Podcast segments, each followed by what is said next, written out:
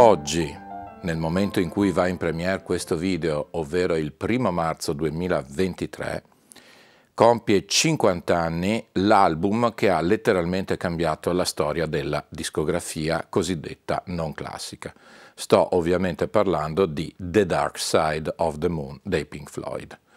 Ho già parlato varie volte di questo disco, ho parlato di come l'ho conosciuto, e non si può non tornare a parlarne nella giornata di oggi, evidentemente. Non sono uno che dà molto peso agli anniversari, però 50 anni sono una soglia importante, una soglia che comincia a far entrare nella dimensione non più semplicemente cronachistica un evento, ma già minimamente storica, per così dire. E quindi non potevo non tornare su questo tema proprio oggi, oltretutto incidentalmente, scherzo del destino, in un mercoledì, ovvero uno dei tre giorni ormai da tanto tempo deputati alla pubblicazione in premiere dei miei video su questo canale.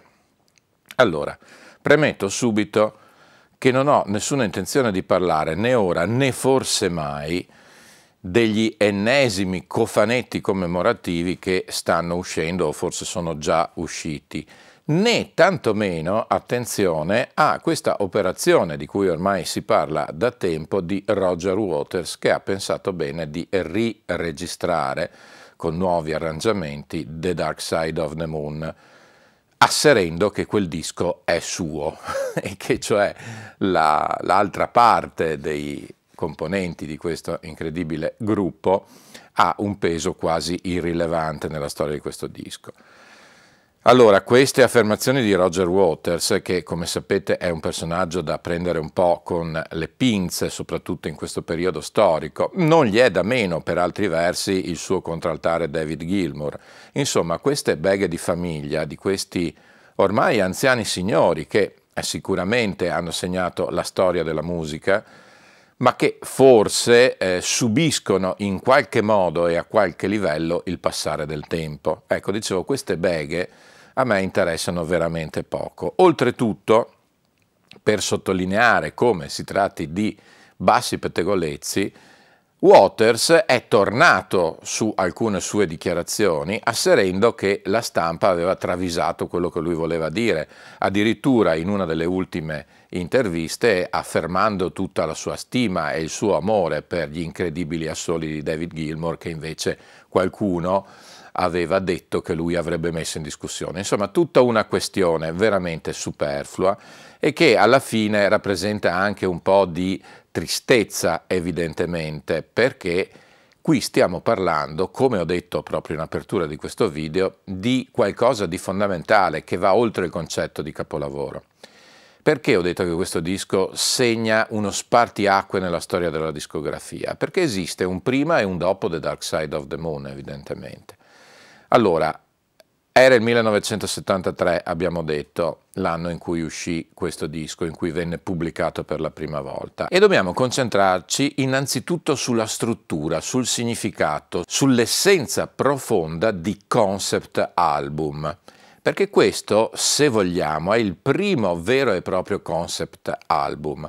Innanzitutto un disco che fin dalla struttura stessa si distingue e trova pochissimi riferimenti nel passato. The Dark Side of the Moon, infatti, è in realtà un unico brano, un unico brano suddiviso in vari movimenti.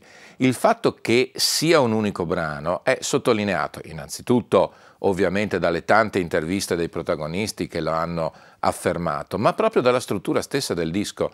Non esiste cesura, non esiste chiusura fra un brano e l'altro e per sottolineare la freschezza e la continuità, il disco nella sua essenza di base è stato registrato su un sistema a 16 tracce praticamente senza soluzione di continuità fra un brano e l'altro e questo lo hanno voluto fare direttamente in registrazione, non in sede di mix, cosa che sarebbe comunque stata possibile fare già in quegli anni, proprio per marcare questo fatto. E questo è già un elemento veramente distintivo perché un unico esempio di questo tipo, che è un po', fra l'altro, la fonte ispirativa, sempre secondo le affermazioni di Waters e Gilmore, è soltanto il lato B di Abbey Road dei Beatles, che loro citano più volte come fonte ispirativa. Il lato B di Abbey Road, come sapete, è anche lì una lunga suite senza soluzione in continuità. E ci sono pochissimi altri esempi prima di The Dark Side of the Moon e mai, e mai soprattutto concettualmente strutturati in questa direzione. E quindi questo è già un elemento veramente distintivo. Poi questo si va a inserire nei temi trattati nell'album. Ora lì siamo in piena era progressive e l'alternativa, il contraltare del progressive era l'hard rock che comunque strizzava l'occhio, come abbiamo visto ad esempio nel caso dei Deep Purple, alle istanze progressive. E i temi normalmente trattati dai gruppi coevi, dai grandi artisti coevi, erano eh, sostanzialmente su due filoni, il filone eh, onirico e fiabesco, se vogliamo, come ad esempio nel caso dei Genesis o nel caso anche per certi versi degli Yes, oppure il filone onirico eh, dettato, diciamo, più da eh, sperimentazioni lisergiche in molti casi o comunque viaggi all'interno della mente in uno stato sostanzialmente alterato. Questo, fra l'altro, è un altro elemento che distingue Pink Floyd dagli altri gruppi coevi. Infatti, a differenza del, dell'immaginario collettivo che evidentemente associa Pink Floyd alla loro prima fase, fortemente caratterizzata dalla presenza di Sid Barrett, che era per l'appunto uno di questi artisti che aveva sposato in pieno i viaggi lisergici fino a praticamente morirne, fino a perdere il senno di sé in questa cosa, la fase post-Barrett vede dei Pink Floyd assolutamente lontani dalle sostanze psicotrope, per così dire, e Waters lo dice con grande chiarezza e afferma una cosa che io penso da tempo, e cioè che per realizzare la musica concretamente è necessario avere un grande controllo della propria mente, una grande lucidità, una grande presenza. E questo è un altro elemento, evidentemente, che distingue marcatamente i Pink Floyd da tutti gli altri. Dicevo, questa distinzione ha portato a elaborare un concept estremamente sofisticato, sia dal punto di vista musicale, ma soprattutto dal punto di vista concettuale. I Pink Floyd affrontano, e eh, loro pari soltanto i Van der Graaf Generator per certi versi in quel periodo, temi profondamente esistenziali, temi sociali, non dimentichiamoci mai la radice socialista, la radice politica soprattutto di Waters, ma anche degli altri membri. E quindi eh, c'è questo coacervo di eh, ricerca intellettuale attorno a tematiche molto differenti, ripeto, rispetto a quelle proposte dagli altri. Insomma, ci sono vari elementi che portano a identificare questo disco come veramente una soglia di age fra un prima e un dopo The Dark Side. Non ultimo l'aspetto tecnico. Per l'epoca, ma anche oggi, si tratta in assoluto di una delle migliori registrazioni dal punto di vista strettamente tecnico di tutti i tempi. E questo è un altro elemento non casuale.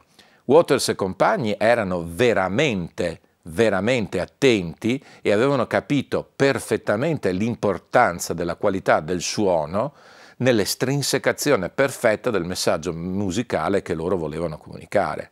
Quindi c'è una ricerca maniacale dei suoni, al punto da arrivare a cambiare radicalmente un brano importante che era già definito e strutturato e anche questo ruotava attorno ai suoni della chitarra di Gilmour, che è The Travel Sequence, titolo originario del brano di cui sto parlando, che nel momento in cui loro scoprono l'esistenza di un piccolo sintetizzatore, uno dei primi sintetizzatori portatili che generava un'infinità di suoni differenti, ecco che vede la luce On the Run. The Travel Sequence cambia radicalmente e diventa On the Run, ovvero uno dei brani portanti del disco. Dire di uno dei brani portanti del disco è, perdonatemi, improprio perché questo non è un disco che ha brani portanti, è tutto portante. Comunque, sicuramente in quel momento, diciamo così, dirompente, proprio per la tipologia di suoni e per questa sua vicinanza a quello che loro volevano comunicare, cioè questo, questo treno che corre, questo senso del viaggio, della corsa senza limiti e sfrenata. Questo per dire, concludiamo brevemente l'aspetto tecnico di cui abbiamo già parlato per sottolineare ovviamente la presenza, in, potremmo dire in un'iperbole, del quinto Pink Floyd, ovvero il tecnico del suono, l'ingegnere del suono Alan Parson, giovanissimo Alan Parson, eh, già talentuoso, attento, lui stesso musicista e produttore, che eh, dedica anima e corpo per trovare le soluzioni più innovative, più rivoluzionarie con i mezzi che aveva a disposizione, che non erano evidentemente quelli di oggi, per assecondare al meglio le idee molto chiare, molto precise anche sul suono che avevano i Pink Floyd in una delle tante interviste rilasciate da Alan Parson, a un certo punto gli si chiede ma oggi tu eh, faresti le stesse cose oppure faresti cose differenti per arrivare magari a suoni differenti? E lui ridendo risponde no, farei esattamente le stesse cose, solo che impiegherei un quarto del tempo che impiegai allora, spiegando infatti come la tecnologia analogica nel momento in cui si cercava un certo tipo di sperimentazione richiedeva lunghissime fasi anche proprio fisico-meccaniche, taglio del nastro, eh, sincronizzazione di più registratori per ottenere effetti di delay che oggi si ottengono con un click di Pro Tools. Quindi lui sottolinea come in realtà oggi rifarebbe esattamente le stesse cose, però appunto disponendo della tecnologia digitale in una in un attimo di tempo decisamente inferiore. Questi sono un po' alcuni presupposti fondamentali. Di questo disco, come sapete, c'è veramente tantissimo da dire. Ed è stato anche detto, quindi io in questo caso mi limiterò a ricordare solo alcuni punti salienti, cercherò di metterli insieme in modo da dare in un unico breve video un flash, una visione generale di quello che è stato The Dark Side of the Moon. Dicevo un prima e un dopo, un prima e un dopo anche per i Pink Floyd. Eh, I Pink Floyd fino a The Dark Side of the Moon eh, sono stati sostanzialmente alla ricerca di un'identità. Ne abbiamo parlato ad esempio in un disco secondo me molto contrastato, interessante ma contrastato, su cui sono tornato addirittura due volte, che è Atom at Mother. Ma perché succedeva questo? Perché, come è ben noto, tutta la prima fase dei Pink Floyd ha risentito pesantemente di questa enorme, incombente, difficoltosa personalità di Sid Barrett. I primi Pink Floyd erano sostanzialmente Sid Barrett, che è stato protagonista assoluto e indiscusso dei primi due dischi. Poi Sid Barrett si perde e quindi inizia un percorso molto lungo di transizione per eh, capire innanzitutto se aveva un senso per loro di andare avanti e questo ovviamente per fortuna è stato così. E poi che senso dare alla loro carriera? È un percorso che dura più di due anni, eh, che attraversa alcuni dischi anche molto interessanti, abbiamo detto Atom at Mother, Medal, More, la colonna sonora di Zabriskie Point eh, per Michelangelo Antonioni, che tornerà prepotente anche in The Dark Side, come vedremo fra un attimo.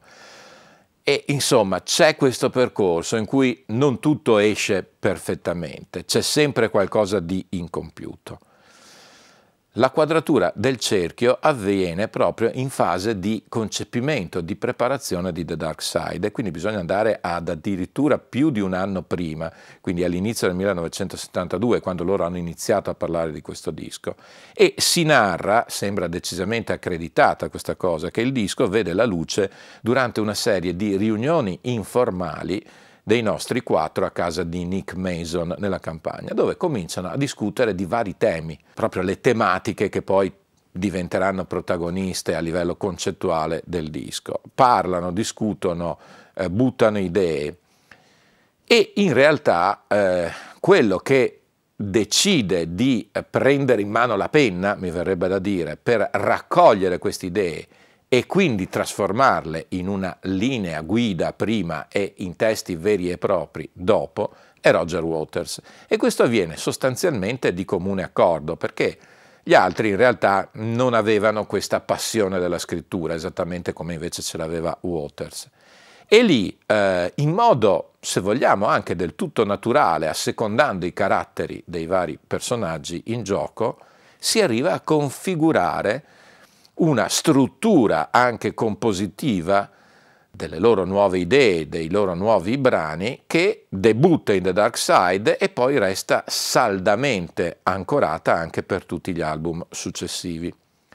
E cioè Waters alla scrittura, Gilmore eh, alle idee musicali e Wright, grande tastierista, pianista, organista, deputato a eh, creare il collante, a dare il tocco magico agli arrangiamenti finali, non ultimo a proporre dei temi, perché la personalità di Wright, che è sempre stata, se vogliamo, tenuta un po' in ombra rispetto ai due giganti Gilmore e Waters, è in realtà stato un musicista raffinatissimo, preparatissimo e oltre che abile arrangiatore, anche autore di temi, di melodie decisamente interessanti, profonde, anche queste fortemente eh, ispirate dalle matrici classiche e questo è un po' inevitabile per quel periodo.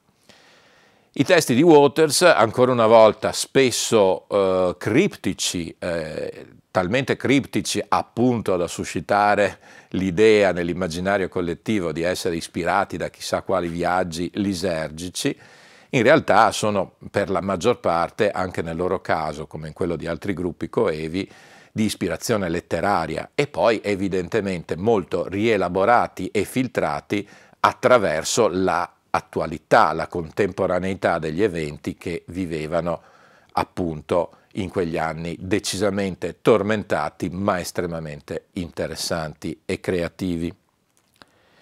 Dicevo che il disco nasce concettualmente lì, poi vengono sviluppati i brani, vengono provati e vengono provati sul campo, cioè quello che in realtà bisognerebbe fare sempre prima di entrare in sala di registrazione, questo lo dico da produttore. Oggi purtroppo e da molto tempo ormai capita che uno dice faccio un disco e boom, arriva in sala di registrazione con dei brani più o meno accennati ed è un un crearsi così in progress con un altissimo rischio di perdita di tempo e anche di una qualità finale non interessante. Il disco in realtà deve essere il punto di arrivo di un lungo percorso di ricerca, di sperimentazione e di prova sul campo.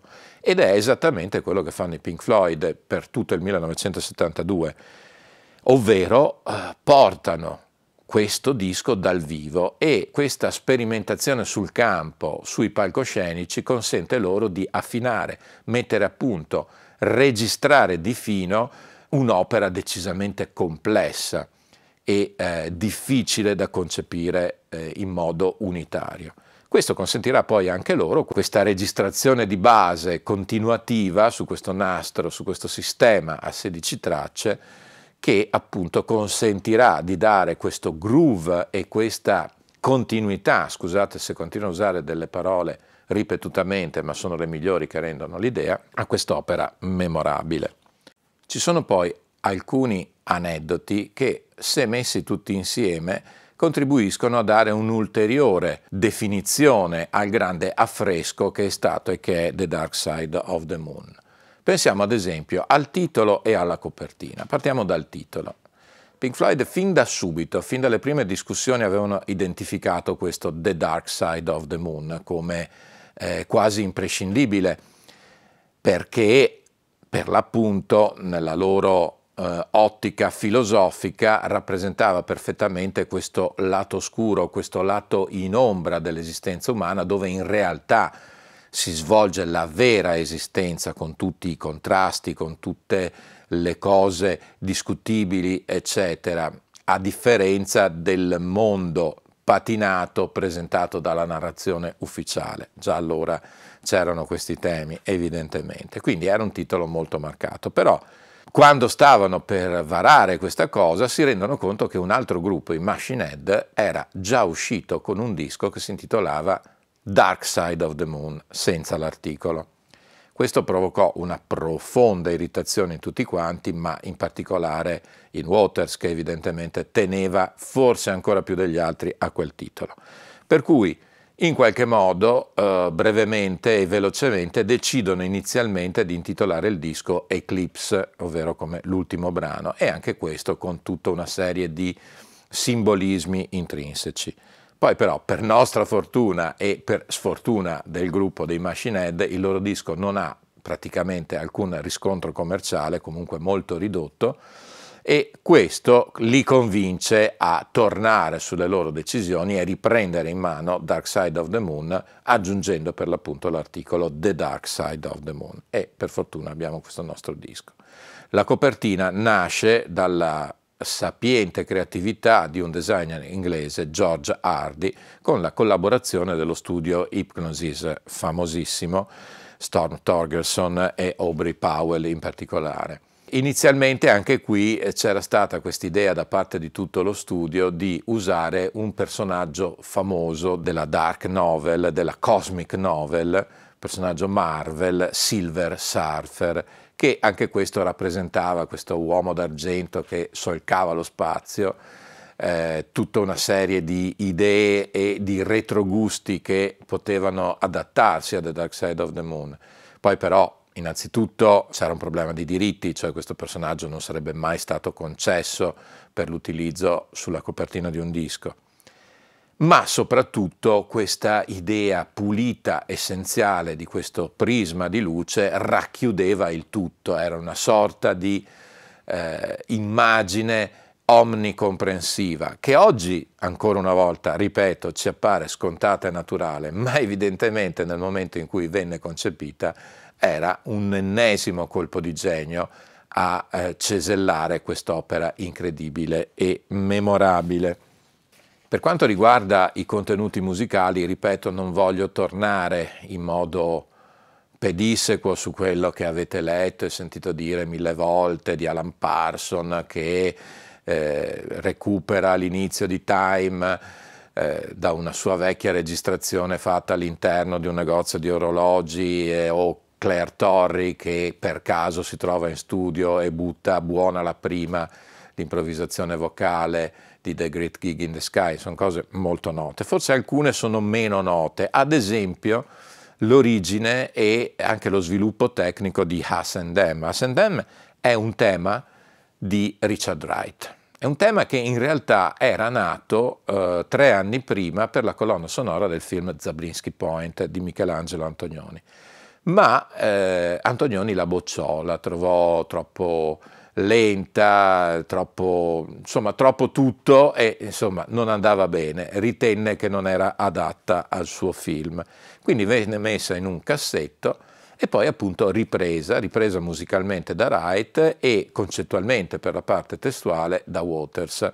Anche lì non fu un rapporto facile perché Wright aveva un'idea molto diversa di questo brano rispetto al tono e alla cupezza dei toni impressi poi dal testo di Waters. A contribuire all'ipnotismo di questo brano è anche l'utilizzo di questi delay vocali molto lenti che danno quest'idea di questa, di questa onda lunga dell'oceano, no? che è inarrestabile, la forza.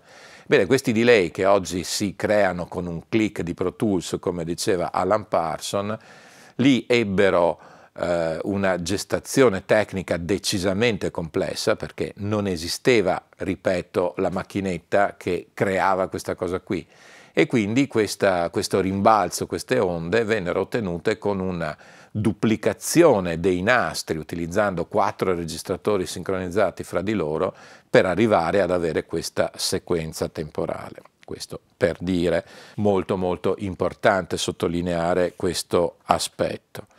Altra curiosità è la mancata partecipazione di Paul McCartney. sì, adesso mi viene da ridere, ma in effetti fu così perché quelli erano anni in cui eh, negli stessi studi, gli Abbey Road Studios, eh, poteva succedere che da una parte i Pink Floyd stanno registrando The Dark Side of the Moon e in un altro studio Paul McCartney sta registrando una sua cosa per il suo gruppo del momento che erano gli Wings. Sì, succedevano queste cose e vabbè, scusate, mi sono un po' perso perché e non taglio questo passaggio perché pensare a questa situazione di uno studio in cui contemporaneamente da una parte i Pink Floyd registrano The Dark Side of the Moon e dall'altra Paul McCartney un ennesimo suo capolavoro mi dà un certo brivido, soprattutto pensando all'attualità. Torniamo al nostro disco. Dicevo a un certo punto, fra i vari effetti speciali concettualmente importanti, c'è l'idea di Waters di andare a catturare delle frasi ponendo delle domande per ottenere determinate risposte dalle persone che passavano lì per caso e fra queste persone che passavano lì per caso c'era anche Paul McCartney. Paul McCartney, che non era uno stupido e che comunque conosceva l'importanza sia del progetto che del gruppo, che ormai era comunque un gruppo importante, dice no, ma come? Canto qualcosa, faccio qualcosa di più importante e significativo e si narra che lui registrò una parte strutturata per questo disco. Waters, da par suo, eh, in qualche modo sentendosi usurpato e giustamente della, dell'importanza, della determinazione di quello che doveva essere The Dark Side, scartò questa partecipazione proprio per evitare che una presenza così determinante come quella di Paul McCartney potesse distrarre l'attenzione dall'importanza dell'opera nella sua globalità. E questo è un altro elemento, secondo me, che non molti conoscono, ma è importante da sottolineare ancora per, ripeto, marcare la forza, la determinazione di questi quattro nel creare il capolavoro dei capolavori, evidentemente. Un'ultima curiosità, anche questa forse magari non così non molto nota, è la grande passione che avevano tutti i Pink Floyd e ancora una volta in particolare Roger Waters per un eh, notissimo e leggendario gruppo diciamo comico, anche se eh, definire gruppo comico i Monty Python è estremamente riduttivo, ma comunque questo gruppo dei Monty Python, affermatisi attraverso una loro trasmissione televisiva e poi passati al mondo del cinema, nel 1975 eh, dovevano girare un film per il quale trovavano difficoltà a recuperare fondi. Ebbene, i Pink Floyd, da grandi fan quali erano, decisero di destinare il 10% degli incassi di The Dark Side, che in quel momento specifico ammontavano circa 200.000 sterline, come sostegno economico al film dei Monty Python. E questa è un'ennesima curiosità attorno a questo disco incredibile. Ecco, io mi fermo qui, potrei evidentemente andare avanti ore a raccontare episodi di questo tipo, ma mh, mm, credo che nell'affresco globale per oggi possa anche essere sufficiente, visto anche il tempo, come sempre, che corre e scorre. Un'ultima cosa, una conclusione, un cappello conclusivo per delimitare e definire ancora una volta e ancora meglio la storia di questo gruppo. The Dark Side, oltre all'importanza epocale che non ho smesso di sottolineare fino adesso, è anche il primo dei tre dischi fondamentali dei Pink Floyd. Perché a ruota seguirà Wish You Were Here che in qualche modo è veramente strettamente collegato a The Dark Side anche come struttura per arrivare poi a Animals. Ecco, questi tre dischi secondo me sono veramente l'opera imprescindibile dei Pink Floyd, il momento migliore, il momento in cui i Pink Floyd hanno trovato la loro identità, nonostante i contrasti che non sono mai venuti meno fin dalla prima ora, avevano trovato il loro equilibrio, una loro suddivisione di ruoli. E questo infatti ha portato alla creazione di tre capolavori. A partire da The Wall c'è questa eh, irrimediabile rottura, che è una rottura lunga, lunga, una rottura che dura più di quattro anni, quindi un'agonia, mi verrebbe da dire, in cui Waters è sempre più concentrato su se stesso, è sempre più in disaccordo con gli altri, arriva addirittura a mettere fuori gruppo un artista come Richard Wright, insomma cose incredibili. I Pink Floyd dopo Animals e a partire da The Wall di fatto non sono più i Pink Floyd, sono qualcos'altro e come sappiamo poi da quel momento ci sarà una lunga rincorsa eh, questioni e dispute legali pesantissime, questioni di denaro incredibili fra di loro per la gestione del nome, eh, la divisione della band, Waters che va per i fatti suoi, Pink Floyd che ripartono, poi smettono, poi la tragedia della perdita di Richard Wright, eh, morto giovanissimo, insomma non sarà più lo stesso. I Pink Floyd, secondo me, quelli che hanno cambiato la storia della musica, evidentemente si estrinsecano fra il 1973 e il 1977 con questi tre dischi pazzeschi che sono The Dark Side of the Moon, Wish You Were Here ed Animals. C'è un prima e c'è un dopo. E questo secondo me è il concetto in estrema sintesi che secondo me dovrebbe essere molto chiaro a tutti.